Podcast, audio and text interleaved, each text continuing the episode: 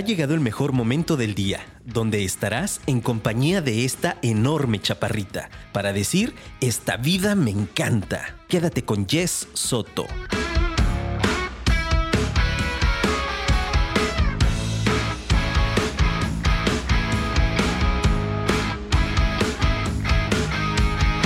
Bienvenidos, mis queridos apasionados, al episodio 100. 506, 106 de esta vida me encanta. Ay, qué chido es que ya se me olvide qué número es. Yo estoy muy contenta y como cada jueves presente, consciente y disfrutando de este hermoso espacio. Gracias si te estás conectando puntual. Ya sabes que la mejor manera de escucharnos es a través de nuestra app de Afirma Radio, la cual la puedes descargar de manera gratuita tanto para Android como para iOS. Además, una de las ventajas que tienes al descargar la aplicación, además de que vas a poder ver toda la barra de programación que tenemos en Afirma Radio, también en, en el área de programación está eh, un botón directo al WhatsApp directamente aquí con nosotros. Entonces es una manera en la que podemos interactuar y también, si lo prefieres, están nuestras redes sociales. A mí me encuentras como Yesoto y bueno, también ahí de paso sigue Afirma Radio. Y pues bueno, te, te comentaba que como cada jueves yo vengo muy contenta y es que la verdad el invitado del día de hoy es alguien muy especial en mi vida, es alguien con quien crecí, con quien aprendí, con quien me peleé de niña, con quien le robaba este, los Pokémones y demás. Y, y, me siento muy afortunada de volver a compartir este espacio. Estábamos haciendo memoria y bueno, eh, fue el invitado del 40 episodio en, en, el, en el 2021. Y ahora nuevamente por fin su agenda se prestó para que pudiera volver a estar. Miren, esa risa lo delata, para que por fin pudiera volver a estar conmigo. Y la verdad es que en este tiempo, además de que se ha preparado más, ahorita lo vamos a interrogar sobre eso, sé que está, está eh, sigue preparándose, pues hoy venimos con un tema súper interesante y es que eh, yo le compartía sobre algunas inquietudes referente a las relaciones de pareja. Y si hay algo en lo que es experto, pues es en eso. Entonces es un gusto hoy para mí presentar al maestro Felipe Gutiérrez. Bienvenido. Muchas gracias, Jess. Pues que no se pierda la bonita costumbre de vernos cada año y medio. bueno, la vez pasada había pasado que como 15 años sí, de no, claro, no ya, como 10 años cada de vez no es vernos, menos, ¿no? cada vez es menos. Tal vez la siguiente va a ser en seis meses. pero- Ojalá, conste, eh, va a quedar grabado. Sí, no. oja- ojalá que sí, pero sí, muchas gracias por la invitación. Muchas gracias, Felipe. La verdad es que eh, Felipe tiene un podcast que ahorita, ahorita te avientas el gol y la verdad es que hay muchos temas de los que me gustaría que, traje- que trajéramos aquí a esta vida. Me encanta. Uno de ellos es el de las mascotas, que lo hablábamos Claro, otro día, bonito. de que ahí estoy yo viviendo un proceso como de aceptación, que es algo que no está tan lejano, este, y, y algunos otros temas más, pero justamente el día de hoy eh, vamos a hablar sobre... eh, ¿Cuál es este proceso para terminar una relación? Y sé que tú estás enfocado en este tema y que incluso ahorita te estás preparando más, ¿correcto? Claro. Platícanos un poquito. ¿A qué Definitivamente, pues fíjate que, que la vida me ha llevado a prepararme más para el tema de parejas. Y ya tengo por ahí varias especialidades, cursos eh, y diplomados en temas de pareja. Ahorita estoy tomando uno justamente de pareja.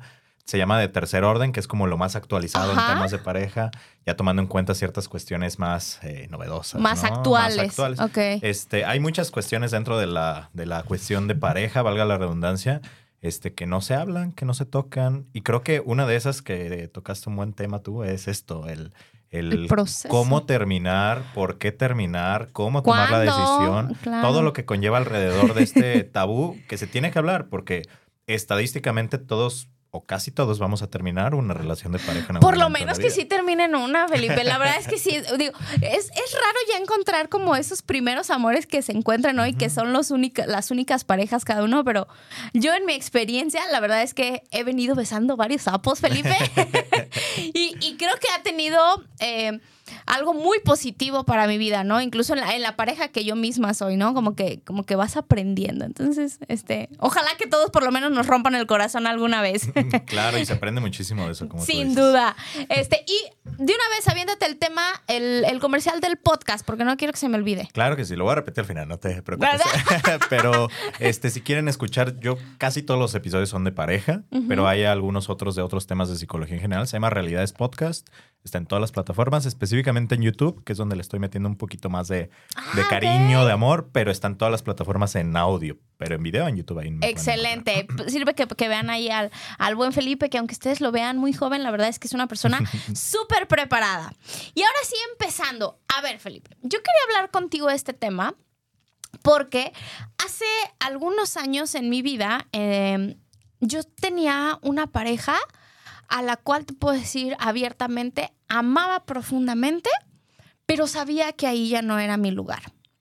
Sin embargo, de que yo me diera cuenta que ahí ya no era mi lugar, a que se cerrara esa relación, por lo menos, Felipe, pasó un año. No tienes idea de la cantidad de cosas que me cuestioné, eh, porque era una relación en donde eh, lo que yo sentía por lo que tenía que cerrar, me parecía como que yo me estaba poniendo mucho mis moños, ¿no? Como que, a ver, no sé, ninguna persona va a cumplir todo lo que tú quieres, ¿no? Y a lo mejor esta persona está un 80%. ¿Por qué este 20% que es menor al 80 positivo te hace tanto ruido para ya no estar plena en una relación? Y entonces yo de repente mi diálogo era como, no, pues no seas tan especial, mira, te quiere un montón, no te cela, etc. Y le veía como todas las cosas buenas, pero al final del día, Felipe, ya no era ahí mi lugar. Ujú. Cuando yo decido terminar esa relación, eh, me doy cuenta que no viví como, como una relación anterior en donde, bueno, después de terminar así fue de cama y, "Ay, y el amor no existe y cosas así. Y en esta ocasión no fue así.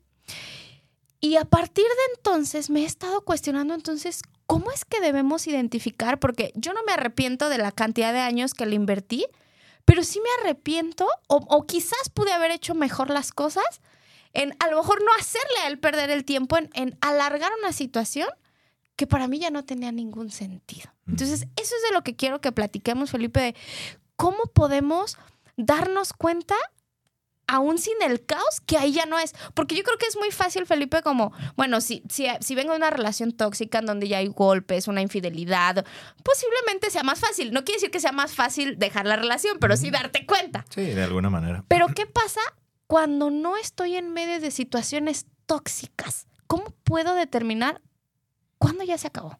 Claro. Fíjate que es un, un tema bastante complicado. A lo mejor suena muy sencillo, ¿no? Una vez, no. una vez que ya vivimos la historia y volteamos hacia atrás, decimos, "Ay, era muy fácil, era muy sencillo. Pero no, o sea, las personas que lo están viviendo en ese momento, así como tú me dices, ¿no? Yo lo sabía desde más de un año y todavía no tomaba la decisión y todavía no hacía nada. Esto mucho tiene que ver con un tema que no me voy a meter mucho porque hay un episodio de mi podcast. ¡Ah! Voy a meter otra vez el gol. Gol. que tiene que ver con los mitos del amor romántico, específicamente con uno de ellos, que es el mito de la incondicionalidad del amor. Ok. ¿Por qué? Y justo lo que decías, ¿no? De este 80-20. A lo mejor este 20 me pesa mucho, pero digo, tiene este otro 80 que es muy bueno y todos me dicen que es la mejor pareja del mundo. Ahí viene la parte de la incondicionalidad, porque el mito dice, este, el amor es in- incondicional, ¿no? A pesar de sus defectos, de sus errores, de lo que haga, de lo que no haga, tienes que estar ahí. ¿Por qué? Porque es amor y se decidieron desde el principio tomar ese paso de amor y el amor ahí va a estar presente. Cuando no es así. Y sucede mucho esto que tú comentas, ¿no? A lo mejor socialmente hablando, será una persona que te brinda muchas cosas eh, muy bonitas, muy buenas, y no decimos nada de eso, pero hay cosas que son eh, esenciales para ti como persona dentro de tus necesidades, que tal vez es el 10% en un tema de relación de pareja, pero es el 90% en un tema de necesidades personales. Entonces ahí es donde tenemos que encontrar como esa diferencia. Me hace todo el sentido del mundo. Claro, tienes toda la razón. Claro. Y entonces ya no importa si es un incluso un 10%. O un 1 sí, o un claro. punto 5. Claro. Claro. Sí, entonces necesitamos, primero que nada, para poder tomar una decisión adecuada, porque yo sé que la idea de si tú vas a tomar la decisión de terminar una relación en pareja, los que nos están escuchando, que creo que va más para allá, Ajá. este, sé que el, el tomar la decisión se meten como muchas sensaciones de culpa, sensaciones, muchos miedos, muchas cuestiones, Claro. ¿no? Pero para poder quitarte todos esos miedos, primero que nada tienes que hacer un proceso de autoconocimiento. Y no digo que dures cuatro o cinco años en un autoconocimiento para que decidas terminar la relación. Puedes hacer un proceso de autoconocimiento express, por así decirlo, ¿no? Hay inclusive profesionales de la salud mental, eh, psicoterapeutas, que llevan procesos de terapia breve para este tipo de casos, ¿no? O sea, para conocerte de manera rápida qué es lo que necesito, este, cuánto es mi porcentaje a nivel individual, a nivel de pareja, cuánto se cumple, balanza? cómo está balanceado y poder tomar una decisión como más fría y objetiva, por así decirlo, pero aún así no es tan fácil. ¿Y se vale, Felipe, ser así un poquito frío? sí, obje- Porque fíjate que ahorita que lo dices, a lo mejor si yo me hubiera puesto a hacer como esa balanza, pues el, el marcador iba a ser muy claro, Felipe. Pero a lo mejor como que yo tenía miedo de, de ser así de fría o, o me parecía hasta cruel con la otra persona, como, ah, no, tu puntaje no redondea a 8, por lo tanto no pasas, ¿no? claro. ¿Se vale? Yo siento que en ocasiones sí, digo, habrá personas que no sean tan racionales y a lo mejor esto les suena como muy raro, pero aún así, vamos a ser bien sinceros, cuando sabemos que ya no tenemos que estar en un lugar, lo sentimos dentro de alguna manera, Sí. así sea como un pequeño indicio, pero sabemos que algo no está tan bien. Amiga, date cuenta. Claro, ¿no? y, y- y lo que pasa en ese sentido es que estamos acostumbrados en general como sociedad que cuando tenemos esa pequeña intuición en temas del amor, la callamos y es como de no, no, no, no, va a ser por otros temas, es por un tema mío, como decías hace ratito, ¿no? Es porque a lo mejor soy muy, muy exigente, la muy- hormona, ajá. no, ah, sí. Y, y por eso te digo la parte racional, porque recordemos que ciertas emociones o la gran mayoría de emociones, por ejemplo, si estás enojado, no tomes una decisión estando enojado, porque la emoción es breve, no, no continúa realmente. O sea, por eso la parte de la racionalidad. Pero hay algunas herramientas que te pueden ayudar de repente a elegir o a tomar esta decisión de una manera racional, emocional.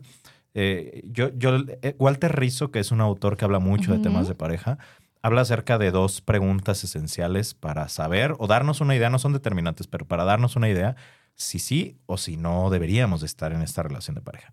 Y una de ellas me hace mucho sentido y se me hace bien interesante porque es algo que yo utilizo en entrevistas de trabajo, que es la pregunta, ¿por qué no quiero estar con esta persona? ¿Sí? ¿O por qué no querría la otra persona estar conmigo? Ambas preguntas al mismo tiempo, ¿sabes?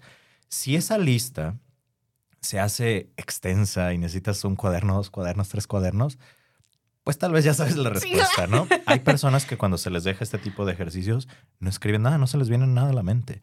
O hay personas que escriben dos, tres cosas.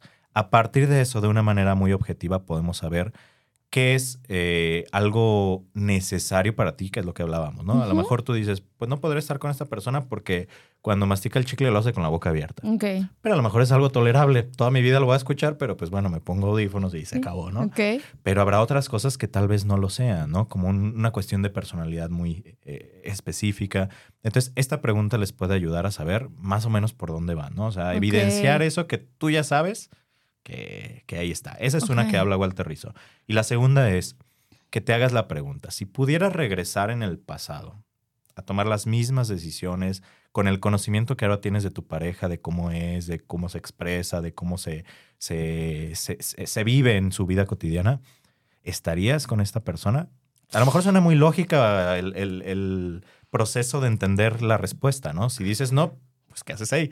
Si dices sí, pues vamos por buen camino, ¿no? Pero aún así son dos preguntas emocionales, racionales que se me hacen de mucho valor para empezar a tomar la decisión de alguna manera. Claro. Pero vuelvo a lo mismo, aún teniendo estas preguntas y aún diciendo, híjoles, ¿no?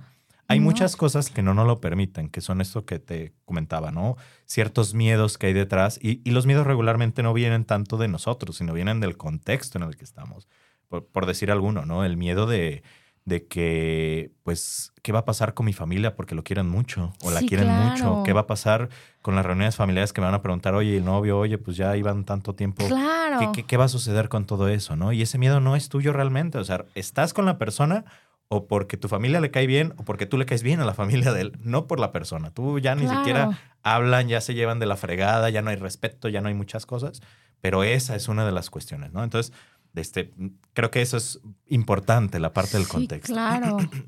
Y yo creo que a, a muchas personas les sucede. eh, de hecho, a mí en lo, en lo personal, fíjate que incluso creo que, pues, pues no sé si más grande o por lo menos fue igual el duelo de ese cierre de relación, pero el cierre, o sea, como el, el desapego familia. con su familia. Claro. Híjoles, Felipe, no sabes qué feo sentí, porque era como, es que yo sí los quería como familia. Claro. Todos quieren unos buenos suegros hasta que se termina la relación, porque ahí duele, ¿no? Esa parte. Sí, entonces creo que tienes razón. Yo creo que, ah, hablando específicamente de mi caso, en su momento, creo que eso sumaba mucho a yo decir, es que es, mi familia, ¿sabes? O sea, me siento en familia, este, una relación, pero fenomenal.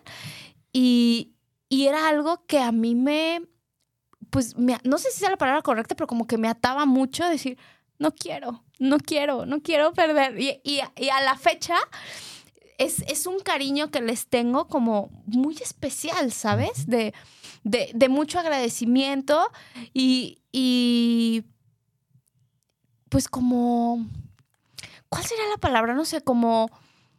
Porque es un, el cariño se transforma, no es que lo, siga viendo como, como mi familia, pero de alguna manera son personas mucho más cercanas, o sea, son cercanas a mí, más que la expareja. O sea, el amor es más grande que el que le tengo a la expareja, ¿sabes? Claro. Y fíjate, tiene mucho sentido porque al final de cuentas, cuando tú conoces a una persona, eh, que existe este proceso de enamoramiento. La realidad, o sea, si lo vemos de una manera, voy a volver a esta parte, ¿no? Más, ¿Romántica? fría, no, más ah, fría, más fría y más objetiva.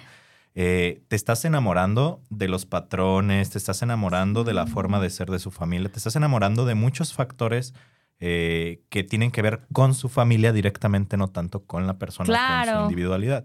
Entonces, llega un momento de la relación, en algunas relaciones, que se pierde esa magia con la pareja pero sigues viendo simbólica o tácitamente todo eso en la familia. Entonces, para ti significa, y eso sucede en muchas ocasiones, y por eso es tan difícil ese duelo de la familia, que es algo bien importante, para ti significa el, dejar ir también a la familia, significa dejar ir lo bonito de la relación, porque eso simbolizan, ¿sabes? Ah, ok. Entonces, por eso es difícil. y por ejemplo, Felipe, ¿cómo podemos identificar cuáles sí son como puntos válidos. Yo sé que dentro de la individual, hasta lo que tú mencionabas del chicle, ¿no? Pues es válido, pero también, pues una relación es de, balance, es de ceder, ¿no? Y, y, de alguna manera renunciar a, ciertos ideales que yo en mi caso como mi príncipe azul debería de tener. Pero, ¿cómo sé cuáles sí vale la pena como decir, ah, pues no lo tiene, pero, pero sí es un buen lugar aquí? ¿Cómo puedo identificar que sí, que no es como un apego, que, ¿qué es lo más saludable? Claro. Eh, en lo que respecta a las necesidades, es cierto, cuando estamos en pareja, hay algunas que no se van a cumplir, es una realidad, porque no es así el tema de pareja. Sí es ceder, pero no es ceder en todo, y no es que tú cedas en todo, eso es una pérdida de la identidad y eso no es una pareja, eso es una imposición de, de muchas cuestiones. Pero ¿cómo saber cuando algo te cause ruido? Así lo voy a poner sencillo. Cuando algo constantemente te cause ruido y sea algo que tú dices, bueno, yo necesito, no le digo nada para no provocar tal vez un problema, pero lo necesito y lo necesito. Yo necesito que a lo mejor cada que peleemos no me suba la voz. Algo tan sencillo, digo, no hablando de un tema de violencia específicamente, pero que no suba la voz porque está acostumbrado él y su familia que a cualquier indicio de conflicto, a lo mejor, ¿no? Y hablan súper duro. Y tal vez para mí es algo muy importante, pero no se lo digo porque no quiero un conflicto, ¿no? Entonces, ¿cómo saber cuáles sí esas cuestiones que en el día a día empiezan a generar lo que yo le llamo como ese ruidito, ¿no? Como ese, me está calando y me lo estoy guardando y no lo estoy diciendo y toda esta parte, ¿no? Que al final de cuentas, recordemos que lo que no se dice se compromete, lo que no se dice se genera un acuerdo implícito, ¿no?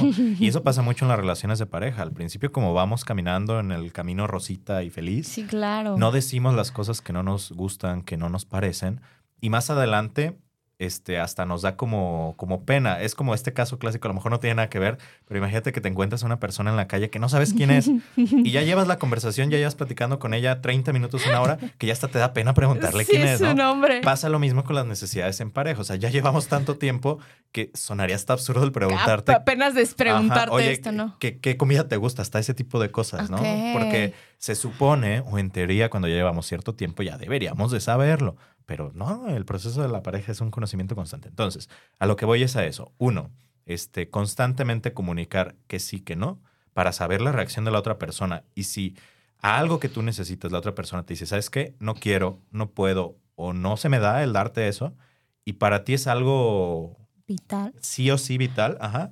Este, pues ya sería una razón para estar pensando que tal vez no es la, la persona para ti, ¿no? ¿Y qué pasa cuando en mi cabeza es como un, pero yo lo voy a cambiar, ¿no? Yo lo voy a hacer que, no sé, hablemos de, eh, yo no me quiero casar, ¿no? no creo en el matrimonio, pero sí podríamos vivir en pareja. Y a lo mejor mi sueño es tener una boda mágica y demás. Y entonces yo en mi enamoramiento puedo, puedo, pensar como, no manches, me va a amar tanto que obvio se va a querer casar conmigo. Mm, Claro. Pues ahí para empezar, si tenemos este pensamiento de querer cambiar al otro, terapia segura. para empezar, ¿no? Pero eh, es cierto, esa es un- un- una constante en, en las parejas que ya se ve que no tienen nada que estar haciendo ahí, Sí. pero ambos tienen esta idealización, ambos, porque eso es algo bien Sí. curioso. Ambos tienen la idea de que van a cambiar al otro y ambos tienen perspectivas bien diferentes en la vida. Entonces, en ese proceso de, bueno, como yo soy bueno, eh, grandioso y benevolente, la otra persona va a cambiar por eso, ¿no? Entonces, ¿qué es lo que sucede con, con esta situación? Que creo que lo hablábamos inclusive en aquel episodio que platicamos hace como año y medio, que cuando nosotros empezamos a, a- a dar, a dar, a dar, con la esperanza de que la persona nos dé de regreso o que recapacite o que cambie, pongámosle como sea, y no pasa, esto genera una deuda en la pareja, de alguna manera, deuda Sí. explícita, implícita, simbólica, no simbólica. Y yo siempre tengo una frase en la terapia de pareja que es, las deudas tarde que temprano se cobran o se pagan de alguna u otra manera. Tú no puedes controlar que la otra persona cambie. Si pudiéramos, todo sería mucho más sencillo. O no, no lo sé, pero, pero no podemos controlar esa parte. Entonces, al generarse esta deuda dentro de la pareja de yo espero que tú cambies por el amor que me Que me- tienes sí. y no cambias, me la voy a cobrar. ¿Cómo? Tal vez de manera como muy sutil con cuestiones de violencia eh, pasivo-agresiva, con desplantes, con, Claro. con ya no dejarte salir. No sé, hay ciertas cuestiones dentro de la dinámica de pareja que lo que provocan es lo contrario a lo que se buscaba. Si lo que se buscaba era cambiar para estar mejor, lo que genera es un autosabotaje en la relación de pareja para que truene de la peor manera posible, ¿no? Sí, claro. Y yo creo que eso es algo que nos puede pasar a muchas personas, ¿no? Que sí depositamos esas expectativas, que creemos que a través del, del amor y del enamoramiento y de estos bombardeos, ¿no? Este, hace poco veía en, en TikTok como un análisis, de- traían ahí como un debate varias chavas de, de estos temas de la mujer de alto valor y que, bueno, es, es- es muy complejo. Y entonces analizaban un video de una chava que constantemente le está pidiendo matrimonio a su pareja en broma, ¿no? Y ella decía así como, pues una amiga, date cuenta, ese tipo de bombardeos que tú estás haciendo, como queriendo llamar la atención de él, sabiendo que ese es tu deseo, hacia el hombre no ocurre de esa manera, al contrario. Más como que, a ver, si yo te estoy diciendo que no, o que por lo menos no es el momento, y tú estás insistiendo, pues creo que se genera esta deuda, como tú dices, ¿no? A lo mejor, pues él va a empezar a tomar distancia, va a empezar a ver otras situaciones dentro de la pareja que no van a contribuir al crecimiento de la relación, Claro, ¿no? definitivamente. Y creo que hay muchas verdades eh, irrefutables en lo que es las relaciones en general, no solo en las de pareja. Y una de ellas es, porque esta es una pregunta muy recurrente para los psicólogos, ¿no? ¿Las personas realmente cambian? O sea, entendiendo esto que sí. mencionábamos. Y obviamente les voy a decir que sí, porque soy psicólogo. Y no solo por eso, porque sí, genuinamente las personas cambian. Pero no cambian cuando nosotros necesitamos o cuando nosotros queremos. Cambian cuando ellos quieren cambiar. Claro. Y eso no te toca a ti, ¿sí? A ti lo que te toca es poner límites. Tal vez si te das cuenta que en este momento de su vida no quiere cambiar ante situaciones que ya no te son beneficiosas, es alejarte, ¿sí? Yo, yo- Claro. yo siempre hablo y, y- y yo lo vivo, o sea, en mi relación de pareja actual, es una relación de pareja en la cual eh, ya habíamos andado hace ocho años. Ah, ¿sí? Ok. Entonces, a, a lo que voy con esto, digo, no que regresen con sus ex, porque a veces esto se puede tergiversar, pero que sí existe esa posibilidad de que en algún momento la vida los vuelva a reencontrar, ¿no? No digo que vaya a pasar siempre. eh, algunas personas tenemos esa fortuna, pero este, pues las personas cambian cuando tienen que cambiar. Pero a ver, Felipe, mira, me llama la atención eso que compartes. A ver si lo, en- lo entendí así, el por qué tú regresas. Posiblemente en ese, hace ocho años, estaban en un punto de sus vidas, muy jóvenes, en donde sus caminos no estaban como empatados, ¿no? Claro. Y a lo mejor las expectativas de ella y tuyas pues no se cumplían, no por falta de atracción, no por falta de amor, no por falta de interés, simplemente caminos. Y ahora se encontraron en un punto en donde ha sido más sencillo como embonar. ¿Es, es así un poquito lo que me explicas? Claro, y, y no solo eso, y voy a regresar a algo que mencionabas al principio, ¿no? A lo mejor va a sonar muy feo lo que les voy a decir, pero echando a perder se aprende. Sí, no, claro. no lo apliquen, yo se los digo, pero no lo apliquen. A lo que me refiero es que ambos tuvimos experiencias dentro de relaciones de pareja que más que enseñarnos lo que sí queríamos, porque eso es fácil, es Eh, lo que no queríamos, ¿no? Lo excluyente, que al final se vuelve un ejercicio hasta más sencillo una vez que lo haces esa conciencia y te da la posibilidad de cuando ves a una persona decir, bueno, yo sé lo que quiero, pero a veces es muy ambiguo lo que quiero, ¿no? Quiero una persona que me haga feliz. Ah, pues qué padre, todos queremos eso. Pero lo que no quiero es una persona, por ejemplo, lo que mencioné hace rato, que me grite o que hable muy fuerte. Eso sí, no, No. lo quiero. Y son cosas más específicas cuando nos vamos al, Al- ya entendí que no me gusta. Entonces, creo que tiene que ver más con eso y con un proceso como de desarrollo de ambas personas. Porque digo, yo lo he vivido, pero también lo he visto en, mi- en pacientes que han tenido este proceso de reencuentro con algunas personas, llámese pareja, amigos, familia, este, que, que el- la vida les dio la oportunidad para que se, se reencontraran con toda la extensión de la palabra, Claro. porque es una nueva persona. ¿no? Totalmente. Y después de, de ocho años en tus 20 eres una persona completamente diferente. Claro. ¿Estás de acuerdo? Entonces, fíjate que ahí yo en, en esos casos, Felipe, cuando se dan, de hecho, una de mis mejores amigas se casó con su chambelán, fueron novios a los 15 años, se dejaron de ver y regresaron. Y, y yo siempre, eh, cuando escucho este tema, por ejemplo, lo del amor incondicional, y es que el amor lo puede todo y lo perdona todo, la verdad es que yo no soy muy partidaria de esas ideas, ¿no? Sin embargo, creo que una relación sí puede renacer, resurgirse, retomarse, si es a través de estas modificaciones individuales, pero por conciencia propia. Claro. Seguramente cuando ustedes se reencuentran, pues se, se enamoraron de una mejor persona de la que eran hace ocho años.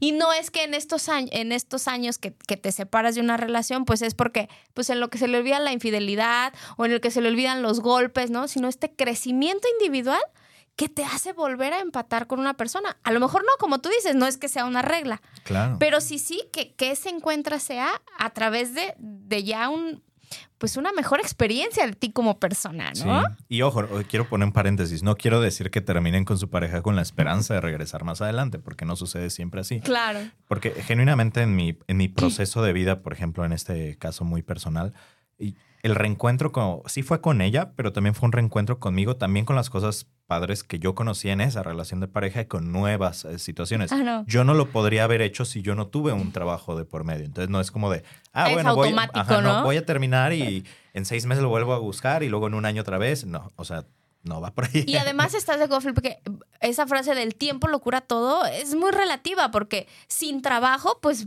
a lo mejor está ahí contenido, ¿no? No sé, eh, si no trabajas un tema de violencia, ¿no? Lo que hablábamos ahorita, a lo mejor es que soy muy colérico y entonces grito.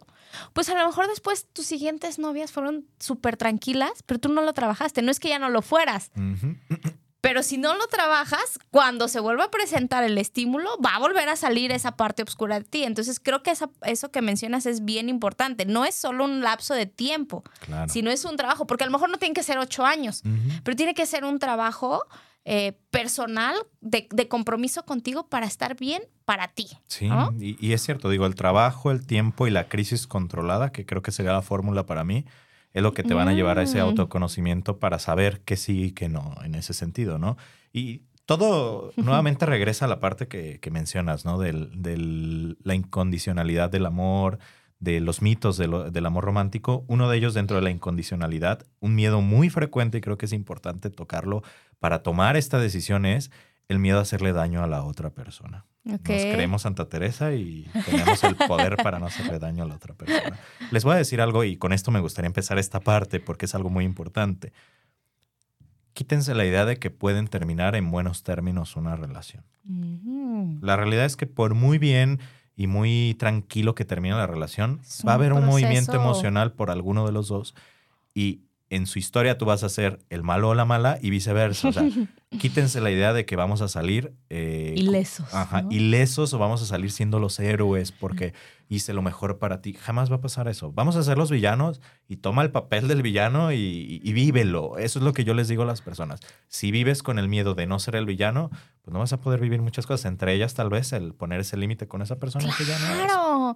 Ah, eso me gusta, claro, tienes toda la razón, porque muchas veces creo que también nos puede detener ese, ese miedo, ¿no? De no, pero ¿y qué va a hacer de esa persona? Se va a súper deprimir. Y también es el no tomar responsabilidades que no nos corresponden, ¿no, Felipe? Claro. Porque eh, podemos creernos ese discurso de que si me alejo de esa persona y esa persona emocionalmente tiene un declive, es mi culpa, Ajá, ¿no? claro. Y entonces si, si, si atenta contra su persona, si deja su trabajo por tristeza o lo que sea, yo soy el culpable. Sí, ¿no? y entonces yo les preguntaría, a la, digo, sé que es un proceso normal, pero aún así tengo que hacer la pregunta. ¿Dónde aprendiste que sentirte culpable por identificar tu emoción, tu sentimiento y tu decisión es, es algo normal?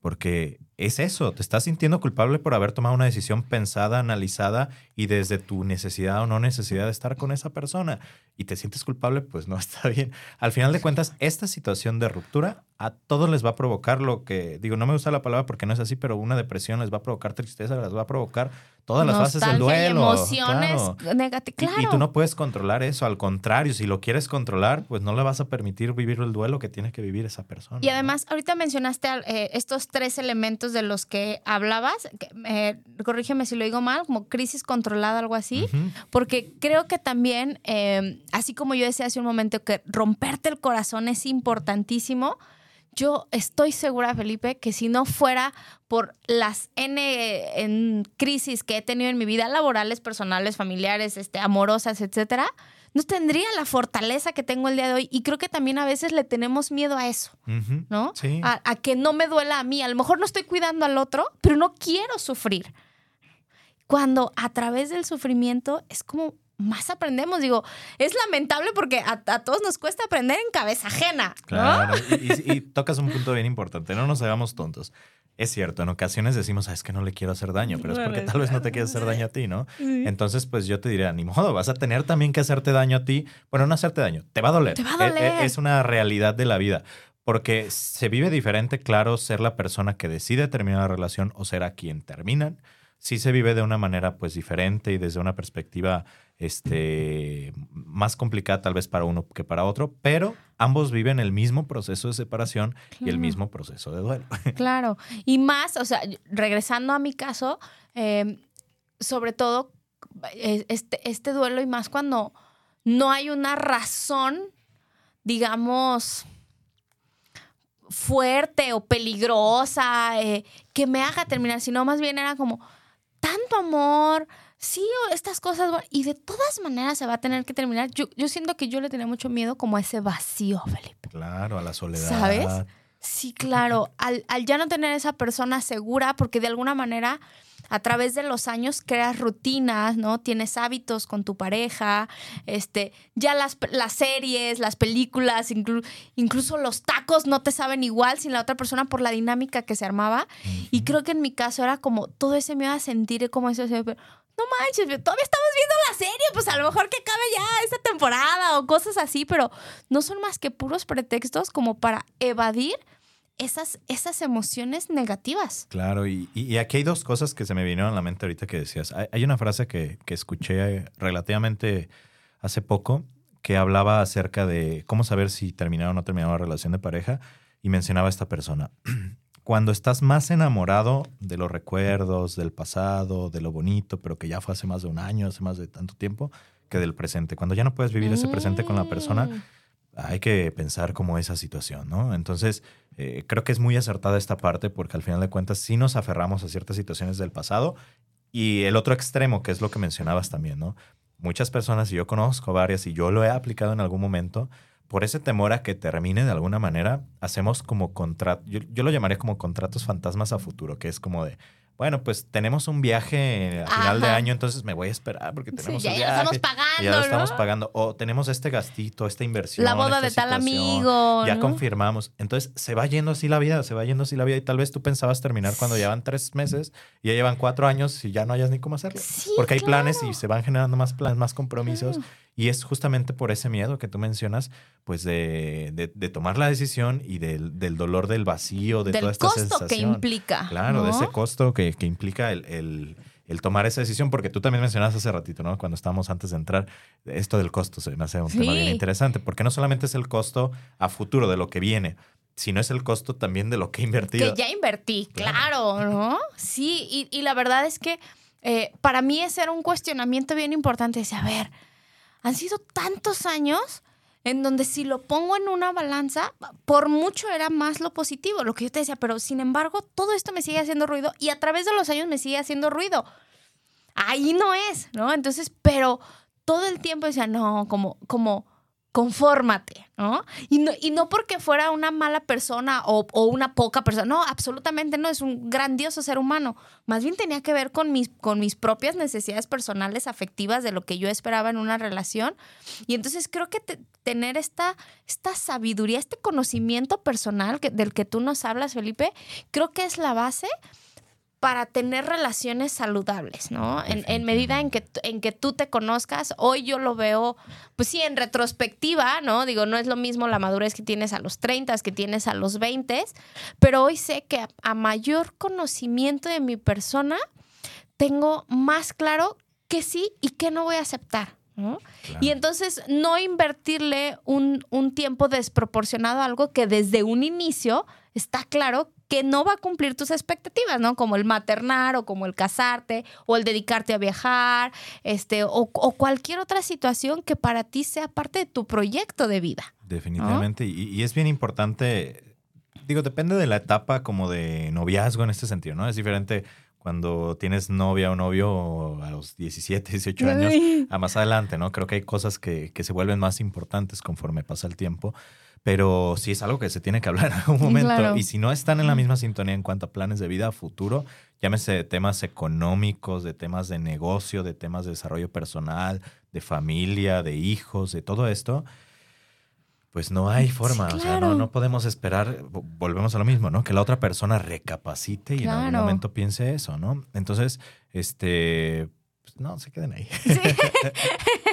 Mis queridos apasionados, el tema está muy bueno. Vamos a ir a una breve pausa y regresamos. Ya regresamos, mis queridos apasionados. Y bueno, este tema está muy sabroso. A ver, Felipe, a ver si con esta pregunta no me salgo mucho del tema, porque creo que eso incluso puede dar para un tema completo. Tú ahorita mencionabas sobre cómo no permanecer en una relación que te ancles como, como ese enamoramiento, a lo mejor de, bueno, pues es que a lo mejor hace años sí era de esa manera, ¿no? La persona. Pero ¿qué pasa si estoy anclada al pasado de mi pareja? No la historia conmigo sino a sus relaciones, eh, a, todas estas experiencias que, que, haya tenido y que para mí sean como una sombra o sean algo doloroso. ¿Qué pasa con esa situación? Tiene todo que ver porque al final de cuentas, si le estamos hablando a esa persona que nos está escuchando, que está decidiendo si sí, si no, que es válido, que no es válido, tal vez entraría esta pregunta, ¿no? O sea, yo quiero terminar la relación porque traigo este tema del pasado de mi pareja y me pesa mucho, ¿no? ¿Es válido o no es válido? Ajá. Ok. Para responderlo, todo siempre va a ser válido, pero hay que entender algo. Casi siempre cuando hablamos de este estar anclado al, fantasma de, de, la expareja o del pasado de la persona, tiene que ver o habla mucho más de nosotros, de nuestras inseguridades, de nuestras limitaciones para, para hacer una relación de pareja que de la otra persona como tal. ¿sí? Yo le recomendaría dos cosas, y siempre me voy a recomendar, pero uno es ir a terapia y otra es el, el poder hablar de estos temas porque se vuelven como tabú en muchas relaciones de pareja. El hablar del pasado y más, si es un pasado, por ejemplo, con, con hijos, si es un pasado donde hubo un compromiso más grande, si es un pasado donde hubo una relación muy larga, eh, pesa demasiado para la pareja, ¿no? este, entonces, sí es algo que se tiene que abrir plena comunicación porque es algo que nos mueve para aclarar. No constante porque a lo mejor puede ser contraproducente el hablar todo el tiempo solamente de las exparejas, pero sí hay que dedicar un día de, oye, ¿sabes qué? Traigo este tema que me está dando vueltas, me causa mucho conflicto cada que mencionas o solo sale por ahí la sombra de esta persona, como que me causa algo. Entonces necesito hablarlo para que me entiendas y para que sepas la próxima vez que es por eso. Yo lo voy a trabajar y yo lo voy a manejar, pero para que esto no se vuelva una bolita de nieve donde tal vez por circunstancias de la vida, dos o tres veces a la semana se menciona esta persona, no, no intencionalmente. Tú te pones... ajá, tú te pones extraño o extraña y la otra persona piensa que es por otra cosa y se hace una bolita donde cada quien entendió lo que quiso entender y se hacen problemas por cosas que ni se, ni, se tenía claro, ¿no? Pero sí es importante trabajar esa parte que nuevamente les meto el gol. Tengo un episodio que habla acerca de eso que se, que se llama dentro de Realidades Podcast se llama Superando al ex de tu pareja. Ok. Y ahí vienen algunos tips como más específicos. ok, excelente, me encanta. Y, y, creo que también ese sería otro tema padrísimo que pudiéramos abordar porque creo que es muy extenso el saber cómo, qué si hablar, qué no hablar. O sea, qué si contarle, qué no contarle, hasta dónde, lo que tú dices, con qué frecuencia, en qué momento, ¿no? Digo, a lo mejor, pues en una primer cita no le vas a contar, ¿no? De, de, de todas tus exparejas, pero a lo mejor no tiene que pasar un año. Entonces, creo que sería interesante que que esa fuera en seis meses, ya dijimos, ¿no? Seis meses para ir De recortando seis a el tiempo. nueve, para ir recortando el tiempo. Ok, Felipe, entonces, a ver, vamos a, a intentar ir, ir cerrando con, con algunos, eh, algunas sugerencias para, para los apasionados. Sí, me queda muy claro que si hay ciertas alertas eh, fuertes que transgredan mi persona, bueno, creo que la decisión eh, tendría que ser eh, más clara, no necesariamente más sencilla, pero sino que te quede claro que ahí no es tu lugar y que tendremos que tener, eh, encontrar más bien las herramientas para ayudarme en ese proceso, ¿correcto? Claro. Y si no es así, si mi relación, hablemos de una relación que está en paz, plana, porque no tiene que ser caótica. ¿Cómo puedo empezar ese, ese, ese cierre? Ok. Digo, son, son diferentes por Es- la naturaleza de la propia relación, ¿no? Digo, un- una relación más caótica o que va dirigida a esa parte del conflicto, por su propia naturalidad va a llegar un punto en el cual alguno va a tronar y ya se termina la relación, ¿no? Cuando una más en calma, que aparentemente para tus ojos, los ojos de las personas que están alrededor no está nada mal, es difícil, ¿no? Y yo te voy a compartir una experiencia propia respecto a eso. Yo estaba en una relación así en la cual parecería que todo estaba bien. Bien. Había temas, como todas las relaciones de pareja, pero genuinamente yo no me sentía ni en paz ni me sentía feliz. Eh, Eso yo ya hasta después me di cuenta, ¿no? Pero, pero había algo que no, no, no, no me llenaba, yo no me sentía como, como pleno en muchos sentidos. Y yo me acuerdo que quien me ayudó, no me ayudó como tal diciéndome qué hacer, pero sí con algo que me mencionó. Este, a tomar esa decisión fue alguna ocasión que estaba mi mamá, estábamos ahí, creo que en el comedor, hace La muchos años. sabiduría de las Sí. madres. Y, y me notó que estaba extraño y me preguntó. Y le dije así, literal, me salió del alma, nunca lo había dicho. Y le dije, es que no soy feliz. O sea, en esa situación Wow, específica. ok. de- de- y a pesar de que mi familia tenía muy buena relación con mi expareja y que, que veía en su cara así como de- me, me dijo, pues Ahí, ¿no? ahí no es, ajá, Claro. o sea, toma la decisión y pues adelante, ¿no? Ok. Fue, fue un proceso difícil y ahí viene como la parte complicada que creo que hay que eh, aprender a manejar porque puede generar mucha culpa. Cuando estás en una relación así y ya analizaste y ya quieres tomar la decisión de terminar la relación de pareja, muy probablemente a la otra persona le tome muy por sorpresa. ¿Sí? Y va a ser tal vez hasta todavía más doloroso, porque también a sus ojos sería como de, ¿Cómo? no hay nada malo. Claro, ¿sí? ajá. ¿Qué Pero- hice, no? Pero volvemos a lo mismo, o sea, no es tu papel el hecho de gestionar sus emociones. Si le duele o al grado que le duele, le va a tener que doler. Así como a ti probablemente te va a doler también eh, en el momento o antes cuando lo pensaste o cuando lo procesaste, ¿no? Entonces aplica exactamente lo mismo. Tal vez la diferencia se radicaría en esa parte, ¿no? Que no hay como un, un indicio o un motivo aparente para el terminar Grave, la ¿no? relación. Entonces, y, y aquí entra una parte bien importante que creo que les tengo que mencionar como recomendación si estás en este proceso de decidir, que es, sí, apóyate en tu red de apoyo, valga la redundancia, Sí. tus amigos, tu familia, para el proceso de la ruptura, pero no para la toma de la decisión. O sea, Mm, sí qué con los buen de punto. confianza, porque hay algo que sucede a nivel cognitivo que se llama parálisis por análisis. Entre más información tengas, más ruido tengas alrededor de tu vida, de que las amigas ya te dijeron una Sí. cosa, tu mejor amigo te dijo otra cosa, tu mamá, tu papá, tus tías, todos se metieron para Todos ver. opinaron. Claro. Entonces, ¿qué pasa? Pues nos pasa esto que sucede cuando estamos en la escuela, que tenemos tantas cosas que hacer que mejor no hacemos nada.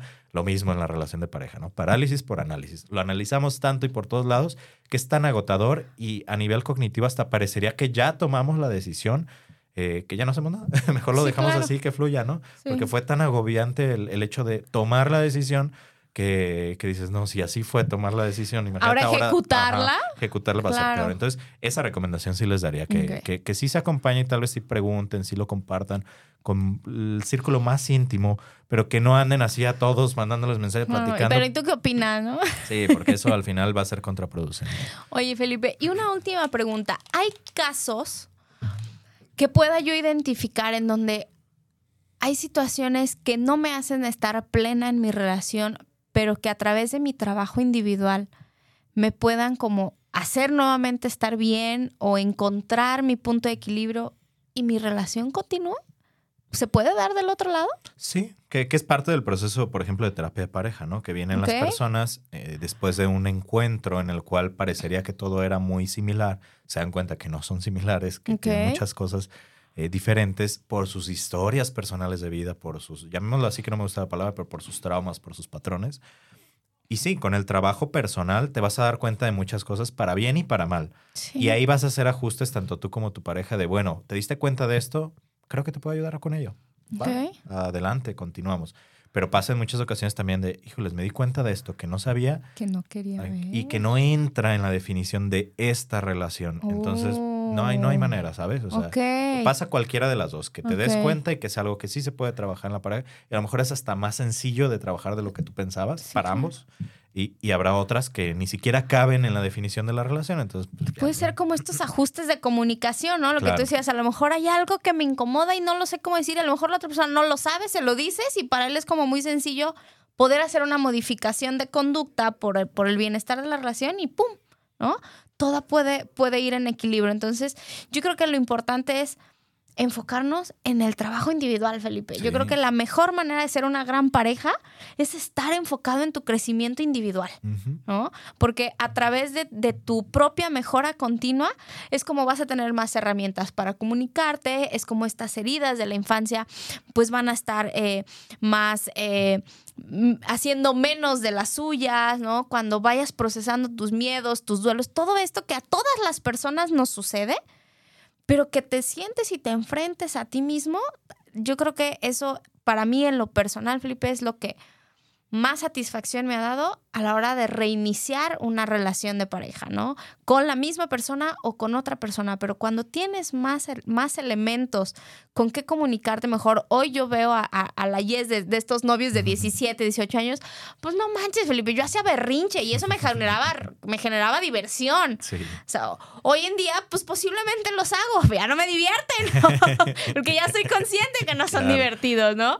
Y ya no los hago por las mismas razones. Digo, no es lo mismo que bromeé con, con hacer un berrinche porque no me llevas a los tacos que, que por un tema de, de por qué no me contestaste el celular o, o- o quién es esa amiga o por qué le diste like a tal cosa, etcétera, ¿no? Entonces, creo que la- para mí la, la- el tip más importante que yo podría dar sería concéntrate no en tu relación de pareja, concéntrate en ti, en estar bien, ve a terapia, ¿no? Y ahí te vas a dar cuenta, posiblemente sí sean a lo mejor temas que a lo mejor tú ni necesitas, pero como socialmente te los están este, todo el tiempo eh, mencionando, pues traes ahí esa carga y por eso no eres feliz.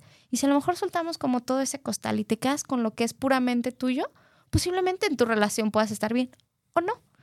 Pero ante cualquier circunstancia, que lo más importante seas tú mismo, ¿no? Definitivamente. Algo con lo que te gustaría cerrar, mi querido Felipe. Pues cerraste de una manera maravillosa. Creo que no hay, no- no hay mucho que decir, pues más que eh, reiterar esa parte. Trabajen en ustedes.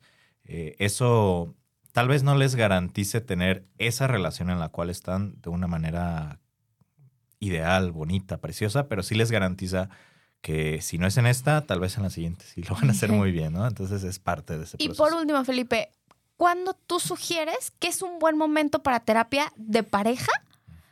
Es decir, si tengo tres meses y estoy pensando en dejarlo porque no- el motivo que sea, ¿es un buen momento? ¿O tú consideras que tiene que ser relaciones más largas, que a lo mejor ya tienen que haber vivido juntos? ¿Qué opinas en, en esa, en ese tema? En términos generales, yo creo que todos se podrían beneficiar de la terapia de pareja si sean parejas nuevas, pero dentro del concepto o el marco conceptual para poder definir una pareja que pueda tomar terapia de pareja, sí tendríamos que hablar tal vez de una pareja que viva juntos. ¿Por qué?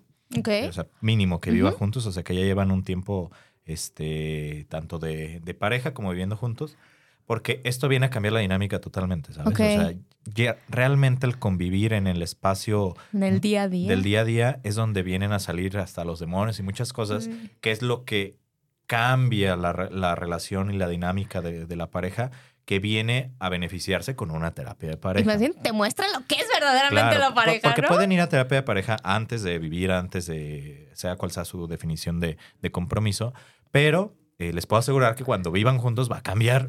Ok. Nuevamente va a cambiar. Entonces, yo recomendaría que ahí, o sea, aún no Como tengan algún básico. problema, aún no tengan algún problema. Ya si empezamos con un, por ejemplo, tengo parejas de todo, ¿no? Parejas que llegan porque él o ella dicen, híjoles, es que me pasé con una discusión que tuvimos, empezó a elevar, empezó a elevar, y ahora sí me pasé. O dije Oh. algo, o hice algo, o la agarré, o le cerré la puerta, o cualquier cosa. Entonces, ese es un indicio, ¿no? O sea, no esperarse a que llegue a algún punto, porque una de las claves para saber dónde no estar, fuera del tema evidente que hablábamos de la violencia y todo esto, es cuando en una relación de pareja no hay dos factores específicamente. Y creo que Walter Rizzo también habla de eso, que es la confianza y el respeto. Si no existen esos dos factores o ya se fueron por la ventana, muy probablemente, no digo que siempre, pero muy probablemente estadísticamente hablando, la relación ya no tiene mucho que salvar. Entonces, cuando empieza a haber indicios o patrones o dinámicas de interacción que se pierda alguno de estos dos o los dos, es ahí. Claro. Y, y, me parece estupenda la sugerencia que das. Yo creo que si le, si le estás apostando a una relación de largo plazo y ya te fuiste a vivir con esa persona, creo que un regalazo que se pueden hacer a los dos es justamente asistir a ese proceso, aunque estemos en, en, enamoradísimos, ¿no? de, de esta nueva etapa que están viviendo.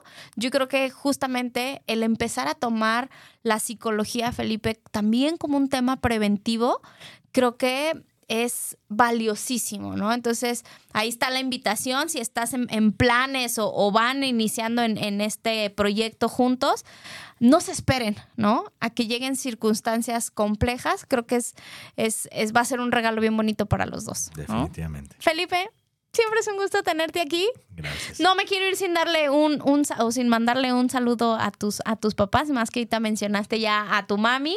Les mandamos un saludo y un beso y un abrazo desde acá. Y pues espero que pronto nos volvamos a, a reunir, Felipe. Claro que sí. Vuélvenos a dar el gol de tu podcast. Ok, te voy a dar varios goles aprovechando. ¡Eso! Este, les recuerdo, pueden escuchar todo el contenido del podcast. En realidad es podcast en todas las plataformas. Me pueden seguir a mí como F Pinto Terapeuta a nivel personal.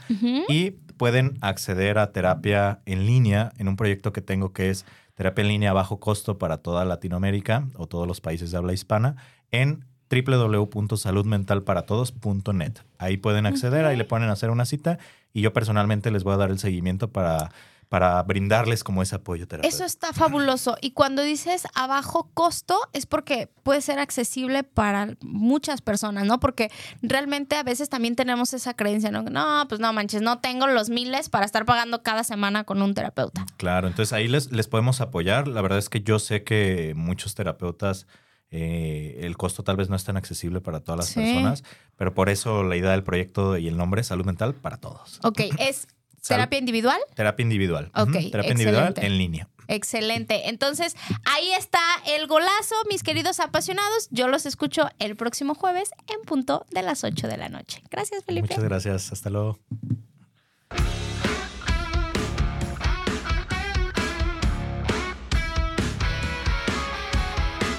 Sin duda este fue un súper episodio. Recuerda que tienes una cita con Jess Soto el próximo jueves en punto de las 8 de la noche.